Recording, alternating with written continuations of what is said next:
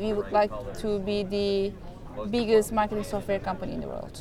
I don't I don't mean by you know biggest in terms of revenue, biggest in terms of number of people. Biggest means for us having an office in every region, you know, being the market educator, market builder, or market maker in those regions. But the most important thing is we would like to do best, not in terms of donor revenue, not in terms of other stuff, in terms of providing the best value for the online marketers. Now, Istanbul. Um, is it uh, a good city, in your opinion, to build a business? It is a good city because the investment opportunities are uh, growing very fastly, and there are not that many very big and or let's say good startups which carries a, high, a huge potential. And the other thing is we have very big cost advantage compared to the rest of the Europe or the US.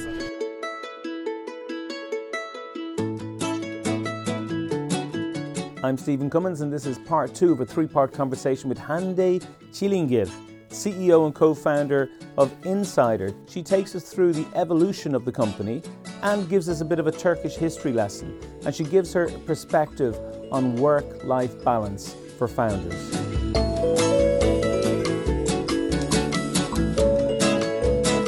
Welcome to 14 Minutes of SaaS, the show where you can listen to the stories and opinions of founders of the world's most remarkable SaaS scale ups.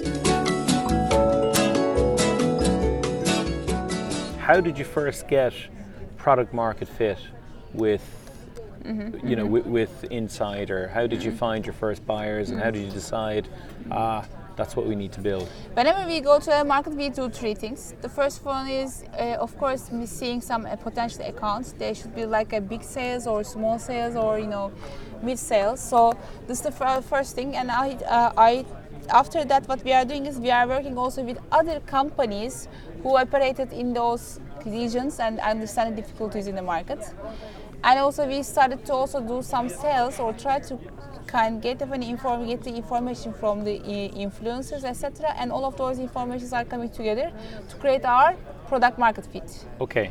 And after that now we have optimized it a little bit. Yes we are also uh, you know uh, we are also uh, trying to you know catch this market product fit my product market fit with those research.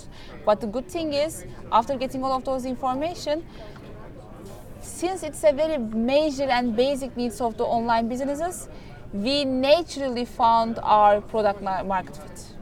Okay, and you know, you, it sounds like whoever your competitors would be are not that big in Eastern Europe or in Asia Pac. It sounds like first mover advantage is very strong for in you. In some countries, in, in some regions, yes, we have definitely a first mover advantage. Yeah. We are the market educator, we are the market influencer, we are, you know, yeah. we are the first ones who entered the market. Who will be your competition in the US? I think still we still we have this competition. Our big the major competitors are you know like the big guys, Salesforce, uh, Adobe, Salesforce, Adobe, and Oracle, and the others. Yes. But they are clunky. They are difficult to operate, difficult to integrate. We have also some other you know uh, co- competition in the point solution sides, like you know recommendation engine or only personalization tools. But I think with three things we are going to overcome the, this uh, from this uh, you know competition because it's, they are the things which makes us unique. Mm-hmm. First of all, product innovation. Okay. Second uh, one is uh, of course establishing our our own partner success teams locally. And the thing is, uh, in this sector, educating the market is important, and you can only do it with B2B marketing, where, where you are going to utilize the content marketing. So our local marketing teams who are really, you know, in the process with our uh, founders, at these relationships, uh, in order to, you know, provide this, uh, you know, uh, information. So this is how we shape the things uh, from that manner. Now you're growing. You grew by about 130% over the last three years. Yeah. Um, so, uh, is your, is your, before I ask the next question, is your growth accelerating? Or is it pretty sta- steady, steady mm, state? I think I can say that for the last three years it was steady. Steady. What you what I mean is uh, by steady? No, it changed like five to ten percent. So, but this year we are again expecting a growth of 100 to 40 percent. Wow, wow, wow. So, um, so you know, growing at that rate, because um, you mentioned that one of your separators is, is, is that a product innovation. And but yet you've got a bit you've got a growth machine in place there. Mm-hmm. I will give a very romantic answer. Are, are Sequoia not putting pressure on you to say, hey, look, you, you, you figured it out, you, you're growing fast, you've done it in some limited geographical areas, you know, do a little bit of innovation, but just go, go you know, uh, replicate that growth machine geographically and, and we we'll, we'll make our way to a nice sized company? Or are they supporting of you continuing to be innovative? How do, how do, you, how do you manage the two together? I'm going to give a very romantic answer to this. Yes, Okay. we are trying to be innovative in terms of the product. Yes, we are trying to also go to new uh, countries that we can expand easily. Or what we are doing is we are trying to also, you know, being agile for developing the new features, which is going to make us, uh, you know, different from the whole uh, competition. And category creation also is very important. However, those are not the things that makes us very different or from the others or just puts our competitive advantage on the side. The most important thing is entrepreneurs are romantic people and they only work with the people they like they only work with the, the with things they like or with the people that they like so uh, this is why i would say as a very romantic as romantics the reason why that we have established was established insider was showing the whole world that breakthrough product companies can be also created outside of silicon valley Okay. and by the fact that all So fact- you so you wrote the, the intro. You wrote part of the intro that I did today, right? yeah yeah Uh, so it was more from Hande Ch- Çilingir than than perhaps Mada or, or Anna, no?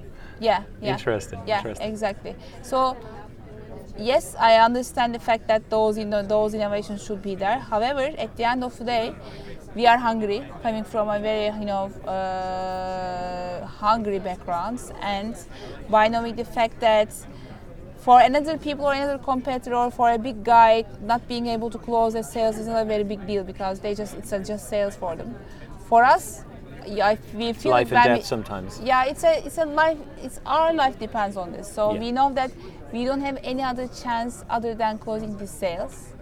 So this is why I think the, the, those are the two most important things: our dedication level due to being romantics, and you know, our uh, the way that uh, we actually see the things makes us unique or a little bit different from the others. Now, Istanbul, um, is it uh, a good city, in your opinion, to build a business?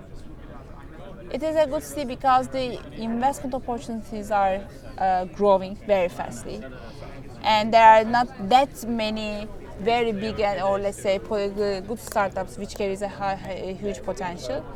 And the other thing is we have very big cost advantage compared to the rest of the Europe or the US. Sure. In Europe or in US, uh, you know, the, the things are you know much more uh, difficult co- for the in terms of the you know cost advantage or let's say disadvantage. Yep. Which is not the case for Turkey, and it has a potential, but it was a, it's a limited po- little potential, of course, because it's a small country. Yeah. So if someone is going to focus on US Turkey market, then it's a big, big, big opportunity, but not forever as a very limited market. Sure, absolutely.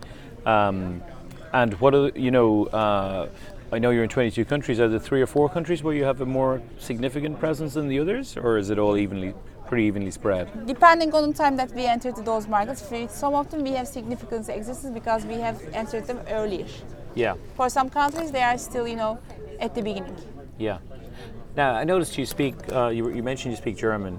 Uh, Yeah. Ich kann auch ein bisschen Deutsch, and Ah. what, so I also speak German. And, Yeah, yeah. and I'm wondering. I just came from Tech Open Air actually last week uh, Yeah. there in Berlin, but. Um, yeah, one. So I quite I like Germany as a country. I love traveling there. I, I like their values, uh, and uh, but one thing that uh, I find slightly disturbing is that they have this ancient law that uh, does that doesn't permit really Turkish citizens, uh, German citizens that are of Turkish origin to be German, uh, and they can't get passports, even second and third generation. How do people in Turkey feel about that? That does that cause um, does that cause a bit of tension between between the two nations? Because I can't I can't quite understand how such a, a, a, a an evolved country like Germany has that law still in place, that kind of dated law. What do you think of that? The thing is, mm, I would say what I would say about this is it's not the case only between Turkey and Germany. Ah, I think it's a case for uh, most of the countries, between the most of the countries and Turkey. Why? Oh. Turkey is a, I mean, not specifically for Turkey, but for some of the other countries like Turkey, maybe some Middle Eastern countries. Uh, but the, you know, we all know the fact that Turkey is a very beautiful but very lonely country.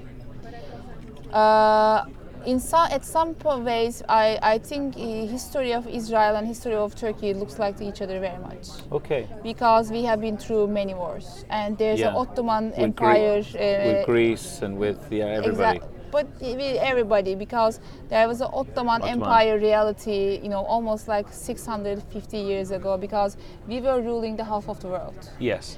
So due to our location, due to our geogra- ge- geographic location, due to our, you know, due to being a country which lives four seasons, due to being in a very, very critical position between the, you know, canals and, you know, to yeah, Asia to Europe. European. I think Turkey was kind of a, you know, attraction point for most of the, you know, uh, countries in the past and maybe still. Yeah. So by looking at this uh, and by looking at the, some past, you know, uh, kind of wars between the countries, but this might be the case for some of them. Uh, however, Germany's case might be a little bit different because of the, you know, Turkish people who went to Germany to work in re- the, you know, to rebuild the 19 country. Yeah, with, exactly to 1960s, 1970s, and 80s. They have a dominance there, uh, and there are a lot of Turkish people living in Germany. I think uh, the law or the laws or you know the reactions to Turkish people is mostly about maybe maybe being able to create a more real German dominated country because there are a lot of Turks there. I think uh, Tur- the Turkish people in Germany has nothing to do, to do with uh, Germany or hasn't done anything to Germany other than helping them to build the economy. Absolutely. Yeah. Yeah. No, it's it's a it's a strange one. Um, So I don't, I can't understand those that kind So of things. I'm not very good at answering because I, mean, I don't see any reason that we the Turkish people should should face no, this. There's no reason. I think even most German people that I know feel the same way. So it's just Yeah. one of the one of those strange things. Yeah.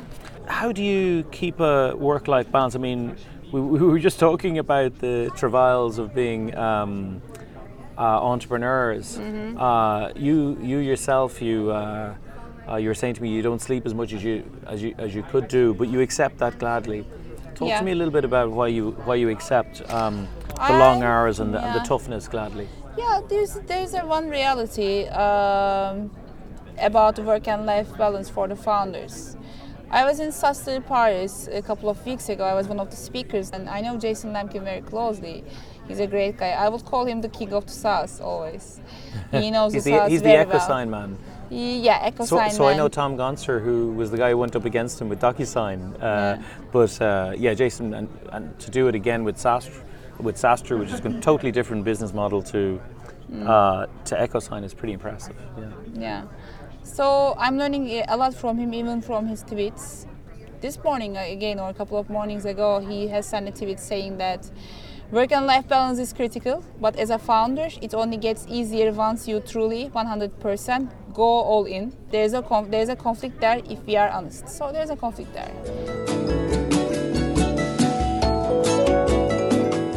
In the next and final part of this three part interview with Hande Çilingir, she talks about having a clear culture in your company from day one and finding good people that align with that culture.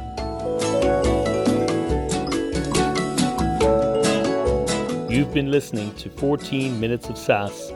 Thanks to Mike Quill for his creativity and problem solving skills and to Katsu for the music. This episode was brought to you by me, Stephen Cummins. If you enjoyed the podcast, please don't forget to share it with your network, subscribe to the series, and give the show a rating.